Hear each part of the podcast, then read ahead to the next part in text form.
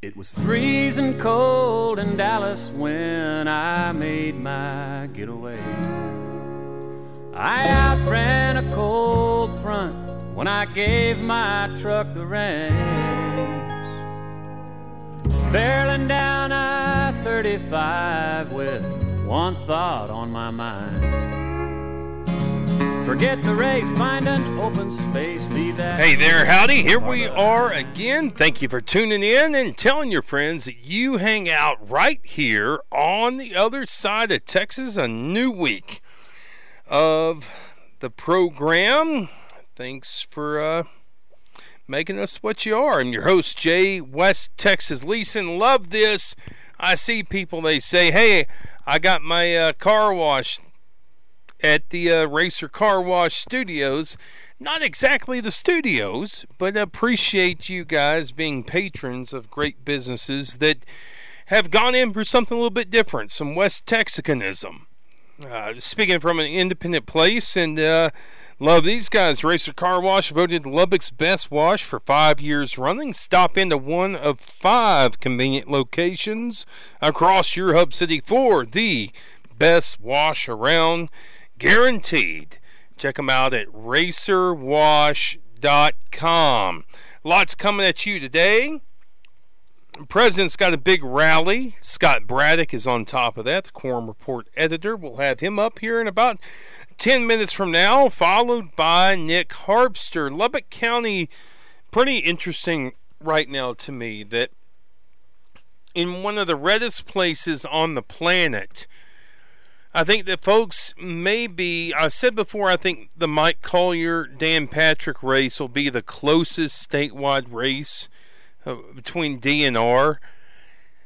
But I think that there are some races here, and by some I mean two, for Lubbock County Commissioner uh, that I think a lot of people are going to be unex- I don't think it's unexpected, but I think a lot of people will be surprised when they see the results. And Nick Harpster is in one of those races. He'll be up about half an hour from now as we roll along on this edition of the program. Just buckle up and uh, we'll throw the steering wheel out the window and have a good time.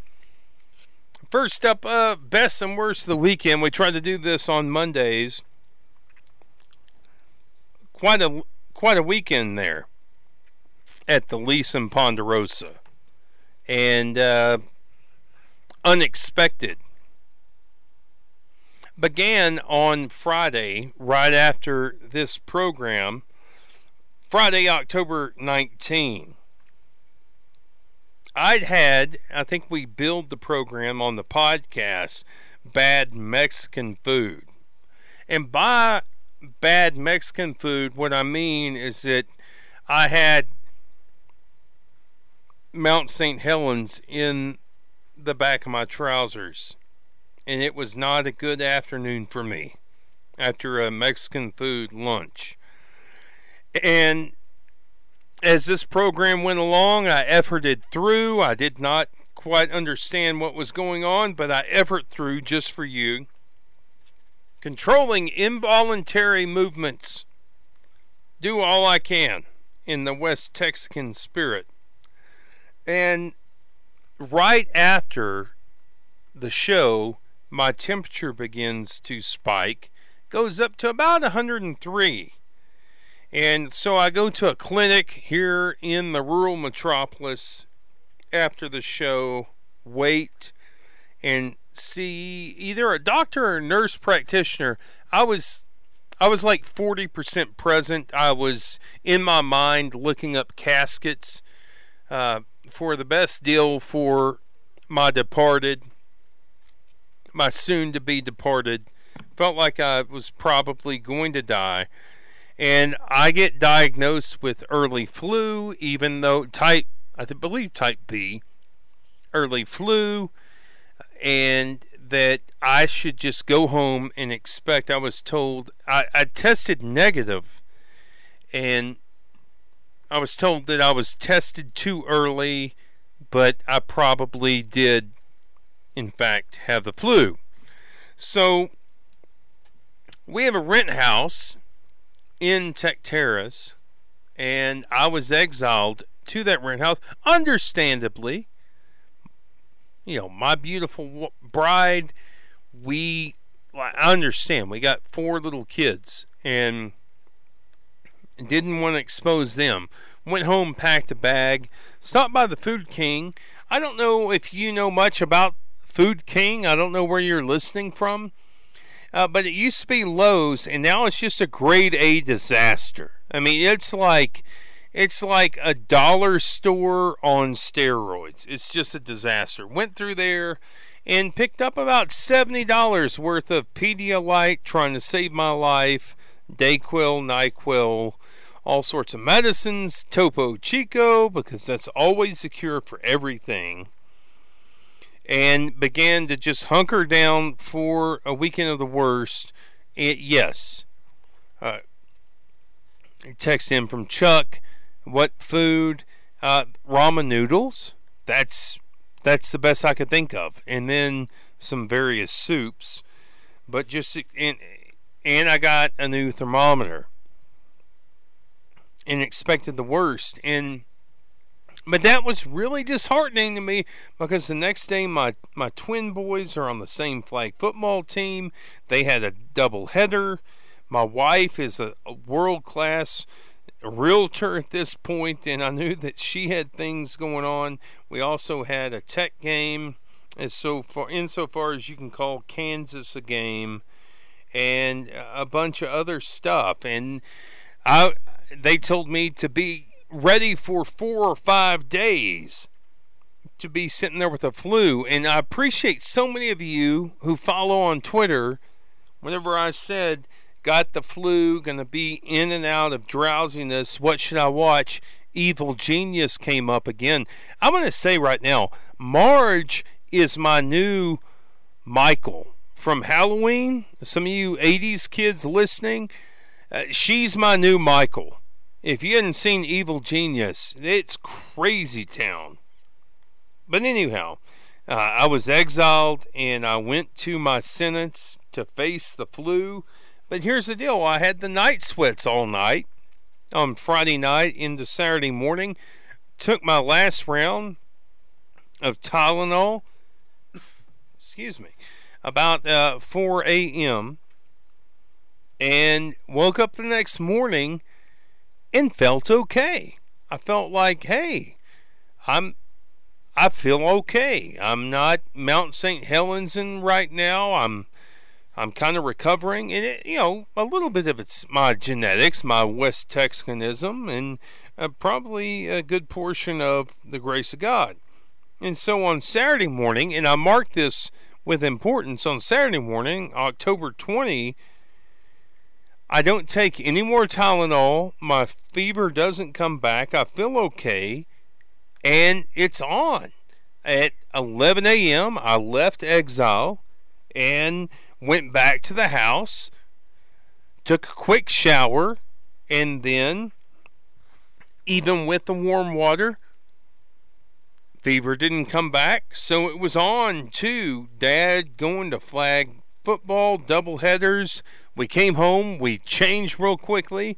We went to the Texas Tech game. I understand the students are getting a lot of grief, but also, this is my pity card. We stayed till halftime. We stayed till it was 28 to 3 pretty well decided. I didn't want to push myself beyond the, in case something else came back because that night my wife and I had planned this couples party. I believe the theme was famous dead couples. We were going to be John and June Cash. And we had these costumes lined up. And we showed up in all of our, my hair painted black because, you know, 40% of it's gray now. And we showed up in all John and June, June Cash, a luster. We got married in a fever we showed up, we did that thing, and it was awesome. And um, so, my worst of the weekend is this the diagnosis of you've got flu. The best of the weekend, the best of the weekend. I woke up and then about 10:30 on Saturday morning made the call that I'm good. Showed up for October 20, my 17th, I should say our 17th anniversary and a Dad of the Year trophy. Took care of the doubleheader, the Texas Tech game with the Twins, and then John and Judy Cash. I hope your weekend was great. Uh, you know, also a little far second, I should state. The Chief, watching the Kansas City Chiefs right now is like watching the Texas Tech Red Raiders on steroids. It is the professional level. And this is like like to watch Tyreek Hill catch balls from Patrick Mahomes is kind of the equivalent of I mean it, Patrick Mahomes is is on fire right now. He's an NFL sensation to be sure, but on it's just incredible. It's incredible to watch. I don't know how a Texas Tech fan could not be a big Kansas City Chief fan right now. It's just great to watch. And uh, glad to have called it. And uh, I got plenty of Chiefs on my fantasy football team. Tyreek Hill is the absolute professional version Nehemiah Glover, maybe even Jakeem Grant. I don't want to get to a fight there. Hey, coming right up, we got Scott Braddock, Quorum Report, and then we'll get into Nick Harpster. News, views, and issues that matter in West Texas will be back momentarily. Gonna go make some money right here with some folks you need to patronize and uh, roll on here on your other side of Texas.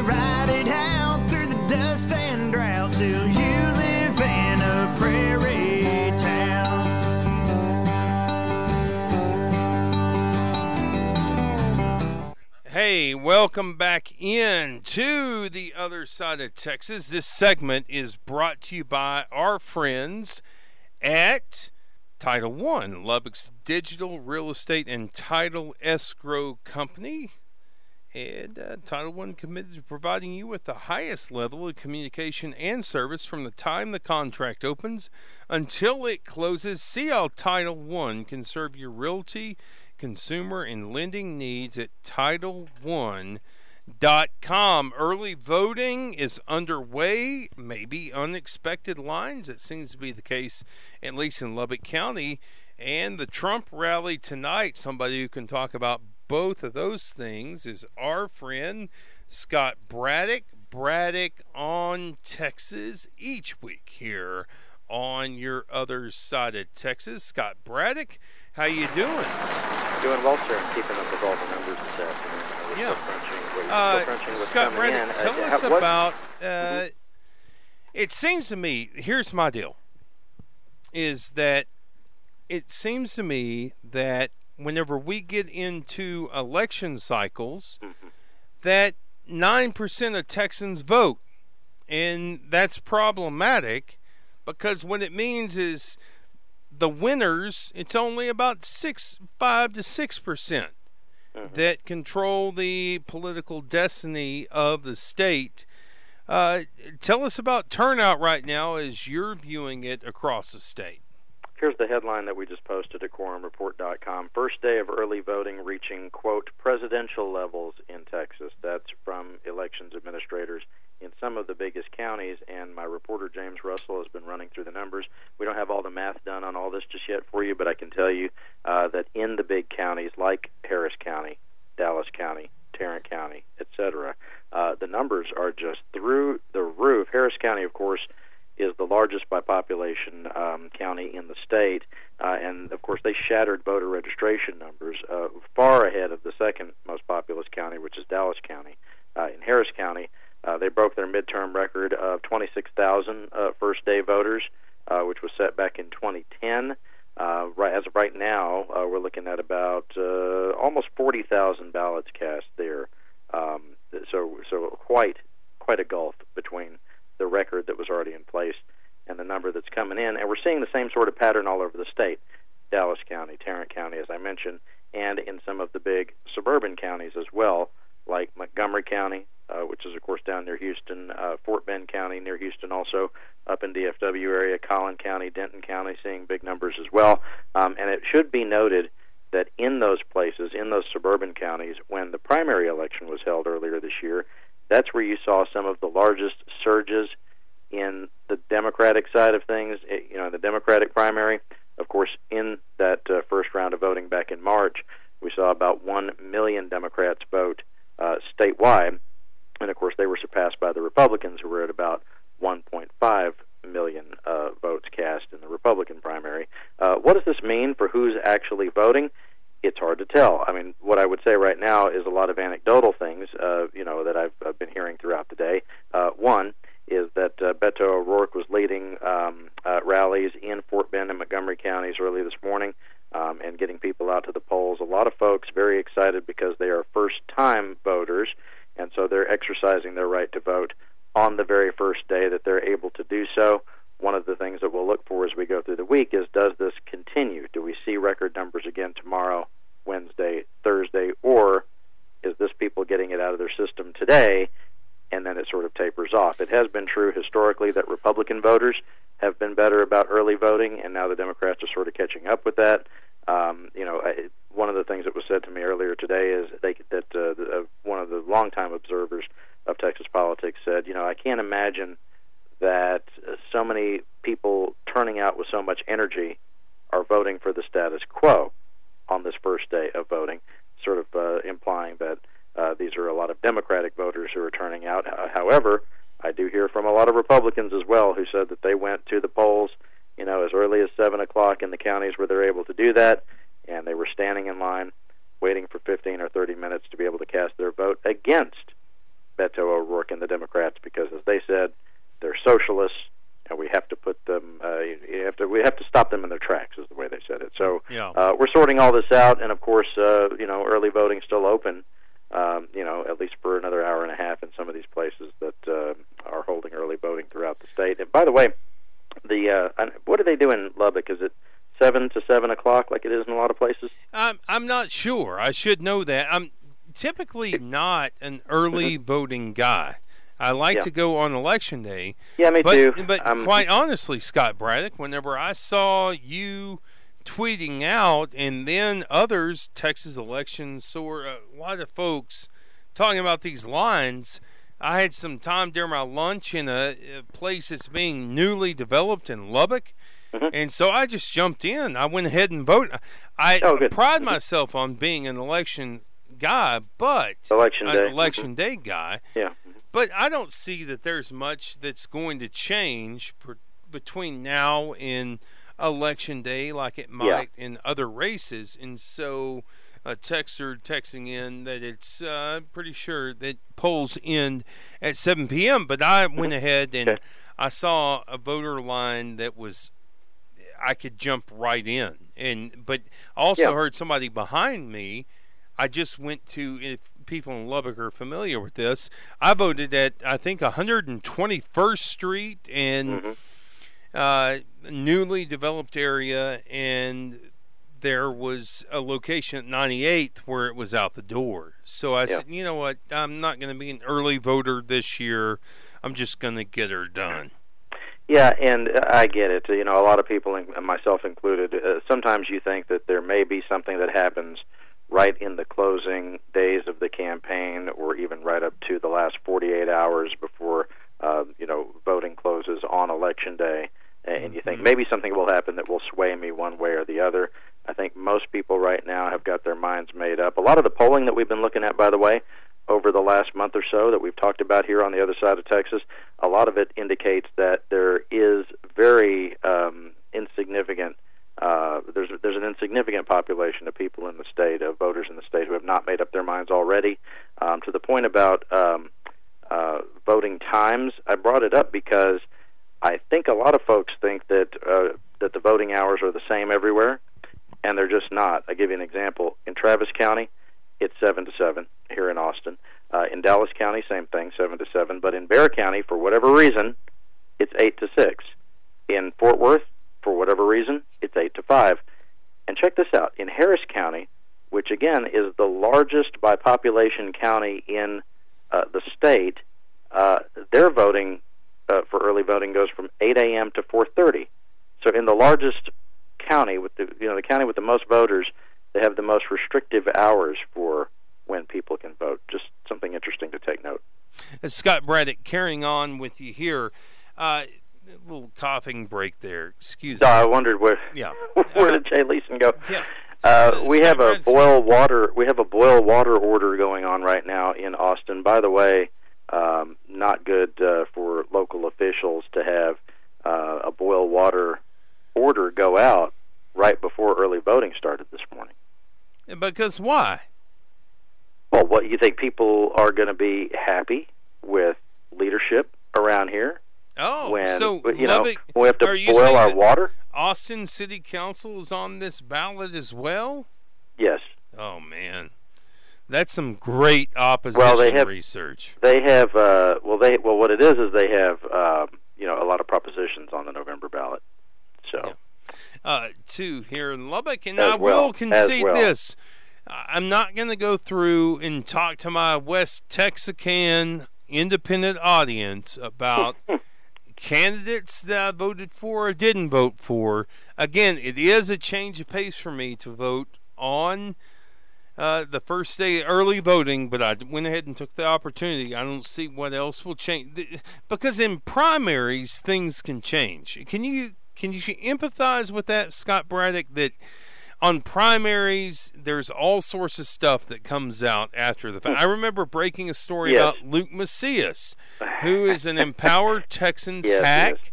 and he. Well, he's a way station for Chairman Dunn's money, is what you mean. Uh, Chairman Dunn of Empowered Texans, and I think that I broke that the Sunday heading into early voting that he was running at least 11 illegal campaigns mm-hmm. across Texas. And, and, speaking of Luke Macias, we Nick Harpster is running for Lubbock County Commissioner, is running against Jason Corley.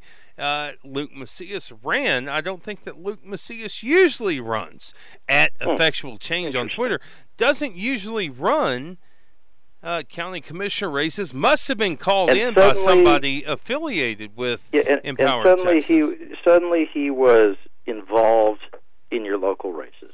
Yeah, and uh, we'll let we'll go through the tea leaves coming up here in just a moment with Nick Harpster with how Luke Macias might have been involved in a local race. Uh, it's a state senator. I don't believe his name is. Uh, I'm just going to take a stab. I don't think his name was Kel Seliger. But anyway, to me, in the in the general races, not the primaries, things can change.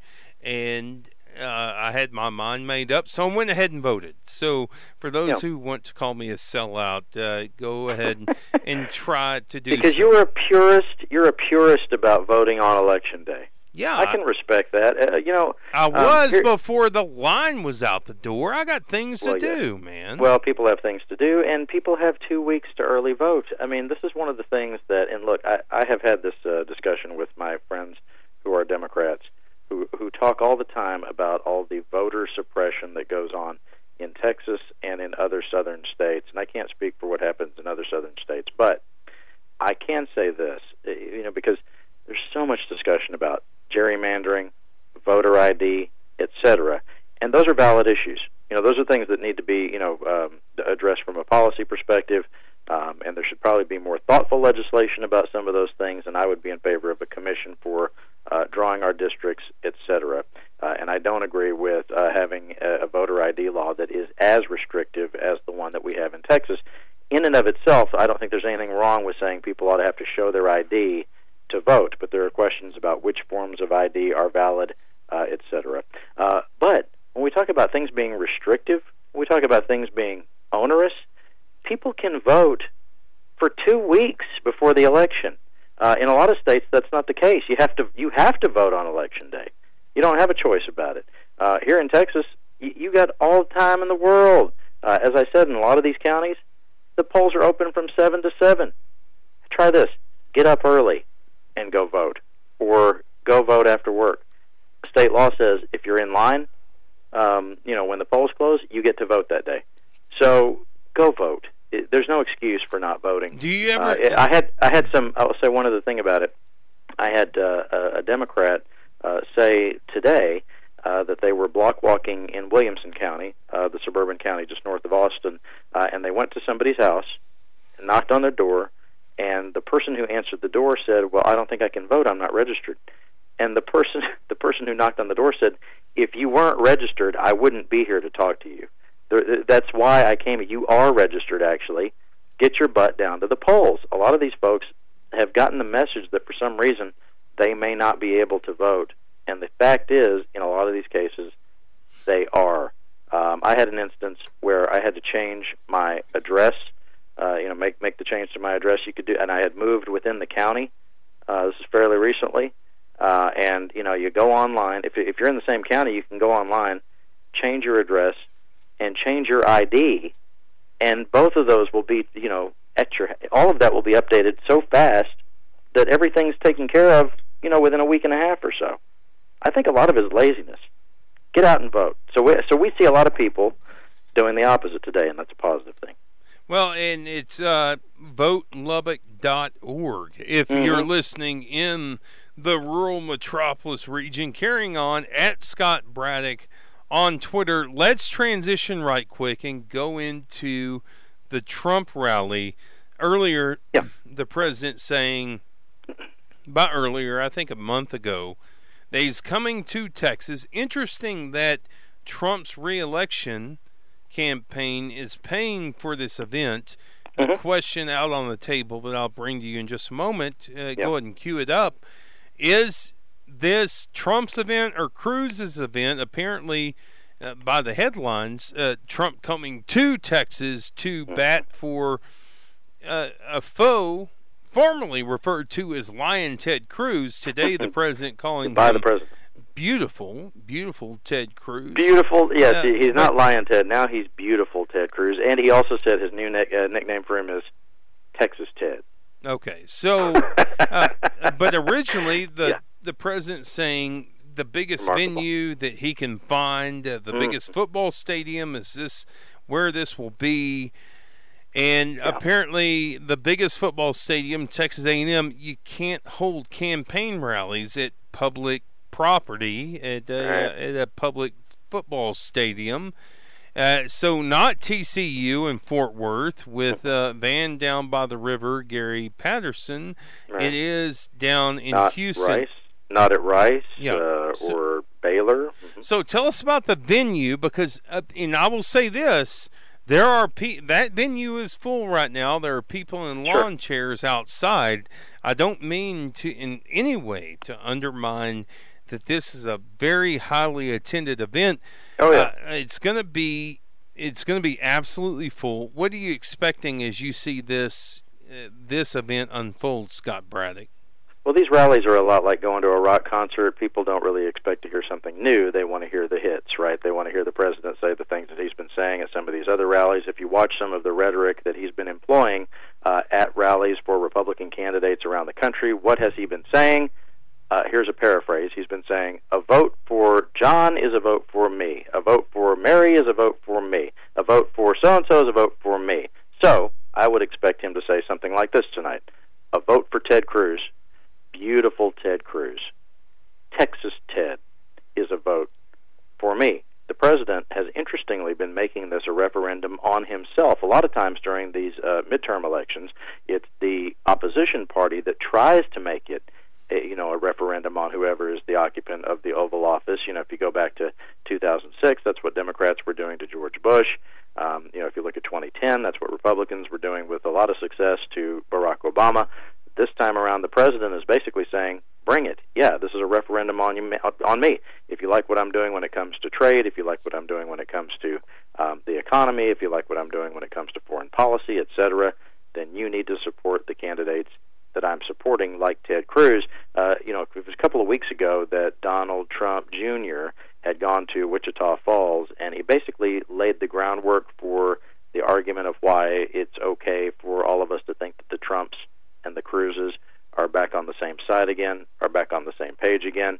Trump uh, Jr. Uh, in Wichita Falls had said uh, that after the election, the nasty primary in 2016 that Cruz had basically come to the Trumps, and I'm paraphrasing now, but he had basically said uh, that uh, Cruz sort of groveled before them. He wanted to be, you know, back, you know, in their good graces. Uh, Trump Jr. did say that if the shoe was the on the other, if, if the shoe was on the other foot, that it would not have necessarily been the case that the Trumps would have been okay with Cruz if he was, you know, then uh, the nominee and maybe on his way to the White House. Uh, tonight, I think Trump's going to fire up his base, uh, which is what you know what we would expect. Um, and remember, it was not because I was asked this on CBS News over the weekend. What is the uh, relationship between Trump and Cruz like now? But it wasn't Cruz who asked Trump to come to Texas. You know who it was, right, Jay Leeson? Hmm. It was Lieutenant Governor Dan Patrick, Mm. who back in, I think in July, had gone to the White House. He had asked senior staffers if the president would please come to Texas to rally for Cruz and rally for the Republican ticket. And as we talked about last week on this show, it's been the lieutenant governor who has been driving this strategy. It's the lieutenant governor who has been talking about red meat issues, uh, you know, like uh, the uh, NFL players uh, kneeling during the anthem, uh, making the argument that Democrats want to make Texas like California, and all of that. Uh, so, really banking on the idea that this is a base versus base election, just the base of the Republican Party versus the base of the Democratic Party. But more lately, it's been um, uh, the lieutenant governor acting as if maybe it's not going to be just a base versus base election by arguing on television, in his advertisements, and in mail pieces that have been showing up around the state that what needs to happen that teachers need a pay raise, which is not exactly red meat Republican stuff. So it sounds to me like the lieutenant governor is hedging his bets. So I think um, the comments that I'll be the most interested in tonight will be those that are made by the lieutenant governor to see what kind of a chord he tries to strike in front of this crowd. Well, we're going to talk about that next week in Braddock on Texas, the lieutenant governor's race. Your feel for that. Scott Braddock, I appreciate you coming on each and every week. Again, at Scott Braddock there on Twitter. Thank you, bud. It's my pleasure. Thank you, Jay. We'll check in with you soon. Uh, speaking of, we're going to get in soon with Nick Harpster.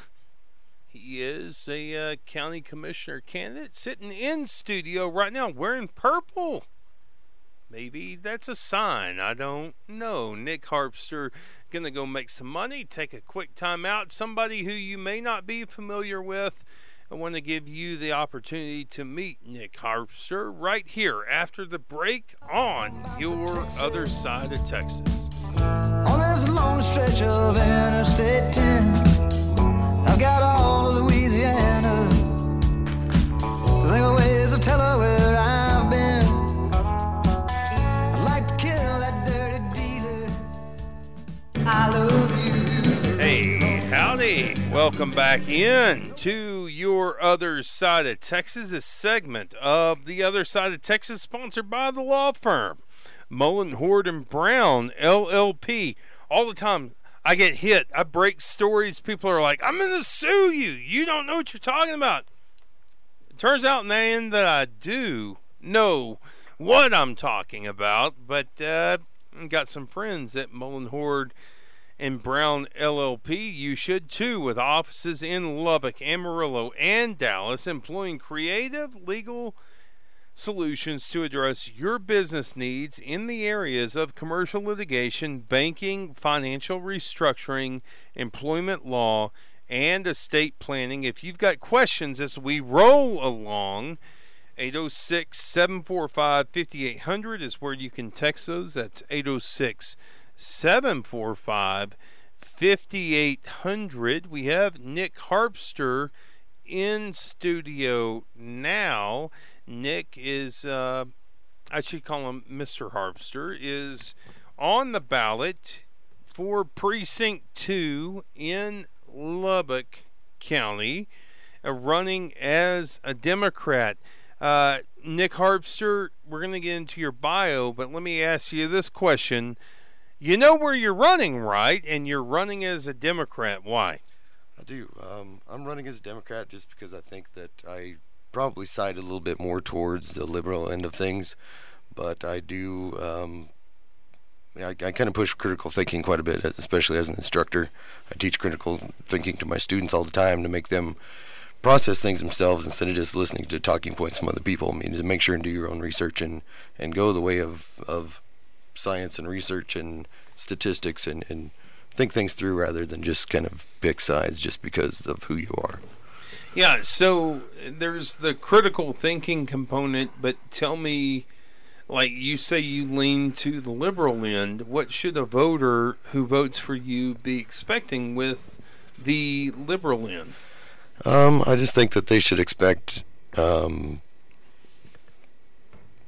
I mean, I'm, I'm I'm definitely on the liberal side, but I'm I'm open-minded. I guess I can say. I mean, I'm definitely not going to shut anybody down. I'm not going to shut anybody out. Um, the the background of my campaign is is really diversity and inclusion. So, I think the more the, the more people we can bring to the table. I mean, everybody pull up a chair and let's work let's work this out. We're we're definitely in some in some critical issues right now that we need taken care of, and, and that's the whole reason I stepped up to run. Is I got tired of explaining to my students things we need to do and going to rallies and trying to do things. And it's like I, I just need to step up and do this myself because I, I can't wait. Yeah, uh, let's talk about education in your students in your background. Tell us what your educational background is, Nick. Uh, my educational background, I have, a, I have a bachelor's in sociology from the University of Nebraska in Lincoln. Uh, then I, I, took about ten years off. Is from here? I am. I'm from Nebraska originally. Okay. I've, I've lived in Lubbock about 11 years now. So uh, after after I got my bachelor's in, in sociology, I had minors in English and political science, and I took about 10 years off, just kind of worked uh, random jobs, and then I was able to go back and get my master's in in uh, criminal justice at uh, St. Ambrose University in uh, Davenport, Iowa. Uh, so I've lived in Iowa for quite a while too. And then after that, I was accepted to Sam Houston State University for the PhD program, which I'm still finishing up with um, a research portfolio and then onto my dissertation after that. So almost doctor. Almost doctor. Nick Harpster. Hopefully next. Hopefully by next year. Uh, running in precinct two. Tell us. So give us a rough shot of what precinct two in Lubbock County is. Precinct two is is, is an interesting mix. I've got a, a big chunk of uh, basically almost a square inside of Lubbock, and then I have all of Slaton, Roosevelt, Buffalo Springs Lake, and everything over there, um, Ransom Canyon. So I've got a big rural population. Plus, in Lubbock, I have almost a square. It's kind of funky because of gerrymandering, like you mentioned. Um, but it basically from Slide to I-27 and from 34th to 82nd. Okay. So that breaks it down. Here's here's my deal we pay attention a lot to state politics on the program because, in my view, there is no form of government. People listen to this program over and over again, know what I'm about to say. There's no form of government that influences people more on a day to day basis than state politics. State politics, over the last couple of uh, legislative cycles, has made clear the Republicans in charge. Like, okay, let me back up I remember interviewing Ben Barnes and Pete Laney, two old conservative Democrats, who said, you know, the Republicans came up here in the 80s and 90s and said that they were all about uh, local control. And uh, where we are now is the legislature says we will have local control only if the state who, contra- who created the cities and the counties exactly. is okay with it. Yeah. So they're okay with just trampling local control at this point. Um, but the commissioner's court, I say that I stay away from local stuff, but whenever whenever we get into state politics, it is by virtue of the arguments made now that makes me interested in things like county commissioner courts. Um, tell us a little bit about your understanding of the state and county commissioner courts and if you have to work closely together, how you work closely together with the state. Yeah, I think that's kind of it. the the things the way things have gone recently is it does seem like the state has, even though they seem to want to get rid of control, at the same time they still want to have their thumb on you. So the commissioners definitely do need to work together. I mean, we can work with the state we just need to make sure that mean we represent the people that are here in Lubbock. We can't just do everything the way they do things in Austin. We, we don't want the current Austin politics coming to Lubbock County.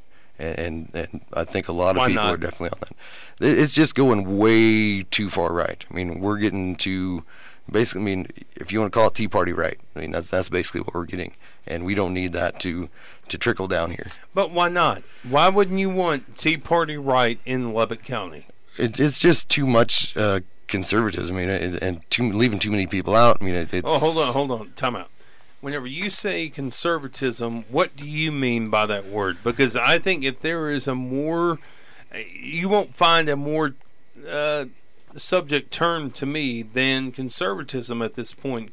How do you define Nick Harpster conservatism? I, I guess in this sense, I, I think of conservatism as, as taxes. I mean, that's that's the biggest thing. Is, is I keep hearing from the Republican candidates, especially in this uh, race here. I mean, we don't Jason want, we, Corley. Corley, yeah, we don't want any more. We don't want any more taxes. I mean, we're going to cut taxes, or at least stay at that effective rate every year, every year. But yet, I hear him saying that, and then when we when the commissioner's court does vote in the effective rate, then he's like, "Well, you didn't give the sheriff enough money. How are we, you? They did what you said that you would do every year, so why are you now unhappy with that?" Okay, so Corley has said no new taxes. That's been his guarantee. And I almost see George H.W. Bush in the background. No new taxes. Read my lips. How do you read Corley's lips when he says that? Um, I really don't know if where he's coming at with that. I mean, everything that he says is just like, well, we can't raise taxes, but then everything on top of that, he's like, well, we're not doing this big enough. We're not doing this enough. We we he talked about the arena the other day. I mean, we don't want to build the arena because it's going to end up costing property taxes. We're going to have to raise property taxes, even though it's not. So I mean, there's an issue right there with that. But we're not going to raise property taxes. But yet this venue's But not big enough he- for Lubbock because we're growing. Uh, sorry to interrupt you, but he has really gone out on your opponent, Nick Harpster, with us here on the program. Uh, you reached out to us, Corley. Jason Corley is welcome to reach out. I'm not under any sort of FCC obligation to reach out to Corley at this point. Uh, but Uh, I've had plenty to say about Corley. I would certainly understand him not coming on the program. But Nick Harpster, here's my question for you: Is that he's made issues about infrastructure, he's made issues about the arena, gone on paid political ads, not just him driving in his pickup doing a Facebook Live Yeah, yeah. but paid professionally shined over ads against the arena. Where do you think that places you against Jason Corley? I mean, honestly, I think that, that I mean, it's given me an edge. I mean, I, I'm having a lot of um, Republicans even contact me and, and saying, I mean, this is something that we need, and and I mean, it's it's become a really big issue really quick, and I mean, I think there's still a lot of people that don't understand exactly how this is going, but at the same time, I mean, I'm having people reach out to me that probably would not reach out to me and saying, I mean, if we want this, so we're going to back you. Yeah, but they're doing so. You you introduce yourself saying that you're liberal leaning, but these people are still willing to vote against you. Can you? I want you. I want to go back to that question. Whenever you say you're liberal leaning, what does that mean? And uh, look, I say that s- I ask that question because Beto O'Rourke, in my view, is in a lot of trouble because he needs Trump voters. I'm asking you that question in a Trump county to say what whenever Trump voters hear you say you lean liberal, what exactly do you lean liberal on? I mean, I, I honestly, being, I, I would probably consider myself a liberal. I mean, that's what people label me as. But I mean, I don't, I don't agree with the labels. I mean, labels to me are, are just complete. Like a, a West Coast, East Coast liberal, or I mean, I, I, I really don't know. I mean, I, I, I don't really play with the labels. I, I honestly don't. I mean, labels so to me you're just calling yourself that because people call you that. I guess you could say that. Yeah. I mean, that's that's probably what most people would label me as if they if they look at me and me as a me as an entire individual. They would they would say I'm a But liberal. But based upon what, Nick Harpster? Probably a lot of it. Um, I know I've, I've been I've been vocal about it here locally. I mean, I'm I'm definitely a supporter of the LGBTQ community. Um, I've been I've been out to Pride a lot. I mean, I've, I have a lot of friends that are in that community. I definitely stick up for that community, and and I know. I mean, that's definitely something that's way too liberal for a lot of conservatives in this area. Okay. And what do you? So I asked you about liberalism in Lubbock County, and here's my whole point of departure in asking these questions.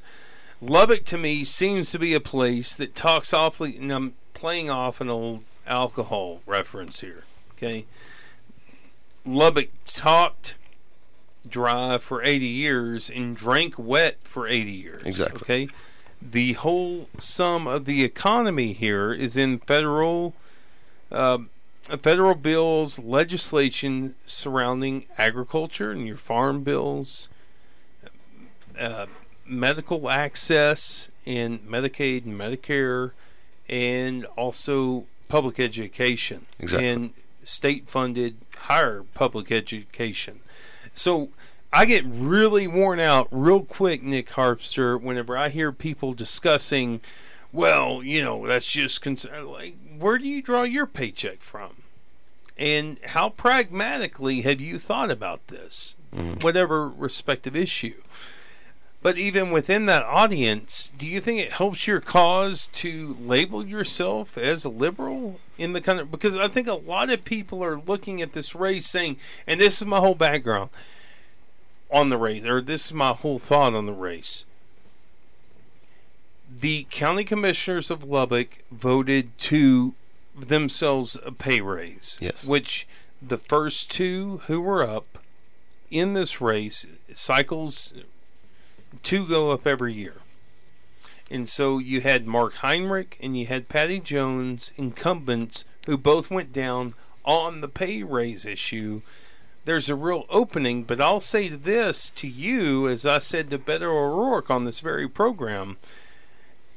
Can you ensure to Trump voters that you can be pragmatic and moderate enough to meet their policy initiatives without losing the whole gambit to a couple of outsiders uh, in Corley and Say, and you're just running against Corley, I understand. But what can you say to Lubbock County voters who would want to cast a vote for you, even though you've just previously said you might be called liberal?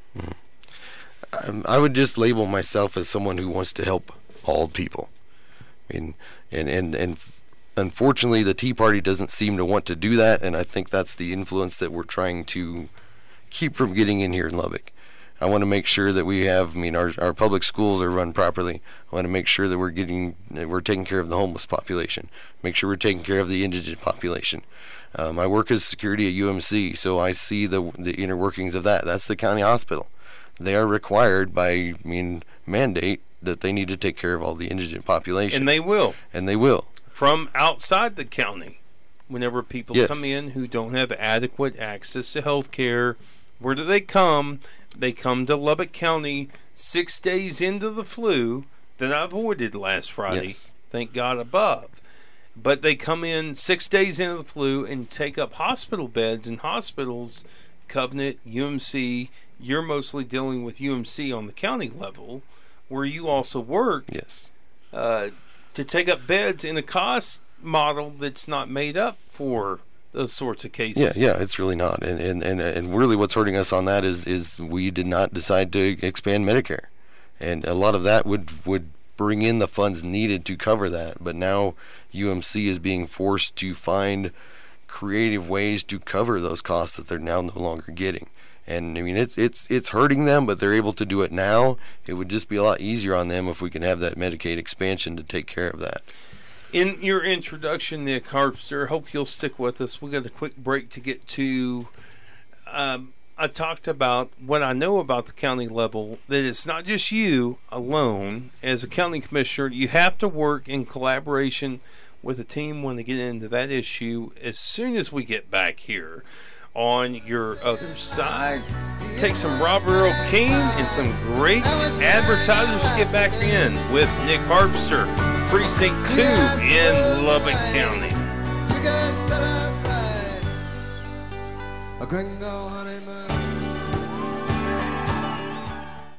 Hey, uh, welcome back into your other side. This segment is brought to you by Lubbock File Room, provi- providing safe and secure document storage and shredding services to Lubbock and the surrounding areas since 1992. A few questions on the text line right now about developments over the weekend with Rager Dykes and Rager Gate, and we're going to try to get to that uh, here, but uh, it'll be tomorrow. I'll just tell you that right now. The next episode for a free and hassle-free estimate for your document storage and shredding services, give our friends at LubbockFileRoom.com a call 806 744 7666. That's 806 744 7666. We've got Nick Harpster here, a Lubbock commissioner, Lubbock County commissioner, precinct two, joining us here on the program. Uh, Nick Harpster, I don't, as I've said before, I focus more on state politics because I think that it's so influential in the way that we think and the way that we do things. But I've looked over the past couple of agendas at the Lubbock County Commissioners Court, and it can range between 30 and 50 agenda items. Most of them are contracts. Some of them have to do overdo with the oversight of this project or that. It be medical examiner. It can be a whole host of issues with regard to the county. But it's only once maybe twice, but mainly once. It has to do with county roads, and that's something that's been made an issue in this race. Once out of 30 to 50 agenda items. Um, it seems to me that the role of commissioner is to work well with others. Talk to us a little bit about your professional background and how you're prepared to work, not as like some big heroic individual voice on the court, but to try to work with others. I think that's one of my biggest aspects is that I've, I've had so much diversity in the different jobs that I've had that i am able to work with, with pretty much anybody. I mean, it's it's very difficult that there's somebody that turns me off so bad that I just absolutely cannot deal with them, and I, and I think that I come from a standpoint to where I mean I mentioned the critical thinking already. I mean I'm I'm open-minded when I come into things too, so I'm able to have that dialogue back and forth. I mean to get things worked out for just the way that things need to be done. Okay, so give us an example of one of the professional settings in which you've been made to work well with others. Probably the the first one here that I've, I've experienced in Lubbock um, when I when I first moved here after I completed my coursework at Sam Houston State was uh, I started the criminal justice program at uh, Kaplan at Kaplan College here in Lubbock. Um, they hadn't had the program before, so they hired me as the program director. So I had to oversee the budget for that, hire all the new um, instructors and things like that. Uh, no, I'm I'm still not doing I'm not doing that anymore. Okay, so you were doing that for how long? I did that for I was I was in that position for about a year, and then I left for a while, and then I came back just as an instructor. Okay. Um, tell me. So I see this, and this is something that's on our docket. Daniel's going to start raising his eyebrows about me bringing this up now, but there's this issue. Like I'm Second Amendment, and people who know this program know that I go out on branches on the First Amendment issue, and you know, like with Regent Gate, with Rager Gate, with the stuff that we've broken here, and I see how well First Amendment and Second Amendment work well together. Uh, I think I can respect that as well as anybody. I dare say in Lubbock County because you know I break stuff even with the aforementioned Expo Center, which I voted for today. I voted for that proposal. I voted for the Lubbock Independent School District proposal. Um, but I broke news about rental car tax revenues being in question at the federal level. We broke some of the Rager Gate stuff. We've broken the Regent Gate stuff. Understand the importance of, and I'm holding my firearm not at Nick Harpster, but up in the air, hollow points. And but I understand how well those things work together. There's a crazy, and I'm going to call him a crazy because he can't even get elected in a community that that should know him by now, who's raising all sorts of hell that in the Lubbock County Courthouse, he should be able to walk around armed where inmates have been under the letter of the law, have been prosecuted and have been jailed, but he wants to carry his firearm around in there. And based upon the guy, I would think I could take him, like in the first 90 seconds. And if I can take him, somebody that's been rung up under the law, probably about uh, 20, Yeah, 20 to yeah. 30 seconds. Uh, those sorts of things. And I just bring this out of left field to say, you okay with the prohibitions at the Lubbock County Courthouse that say you cannot walk in there armed?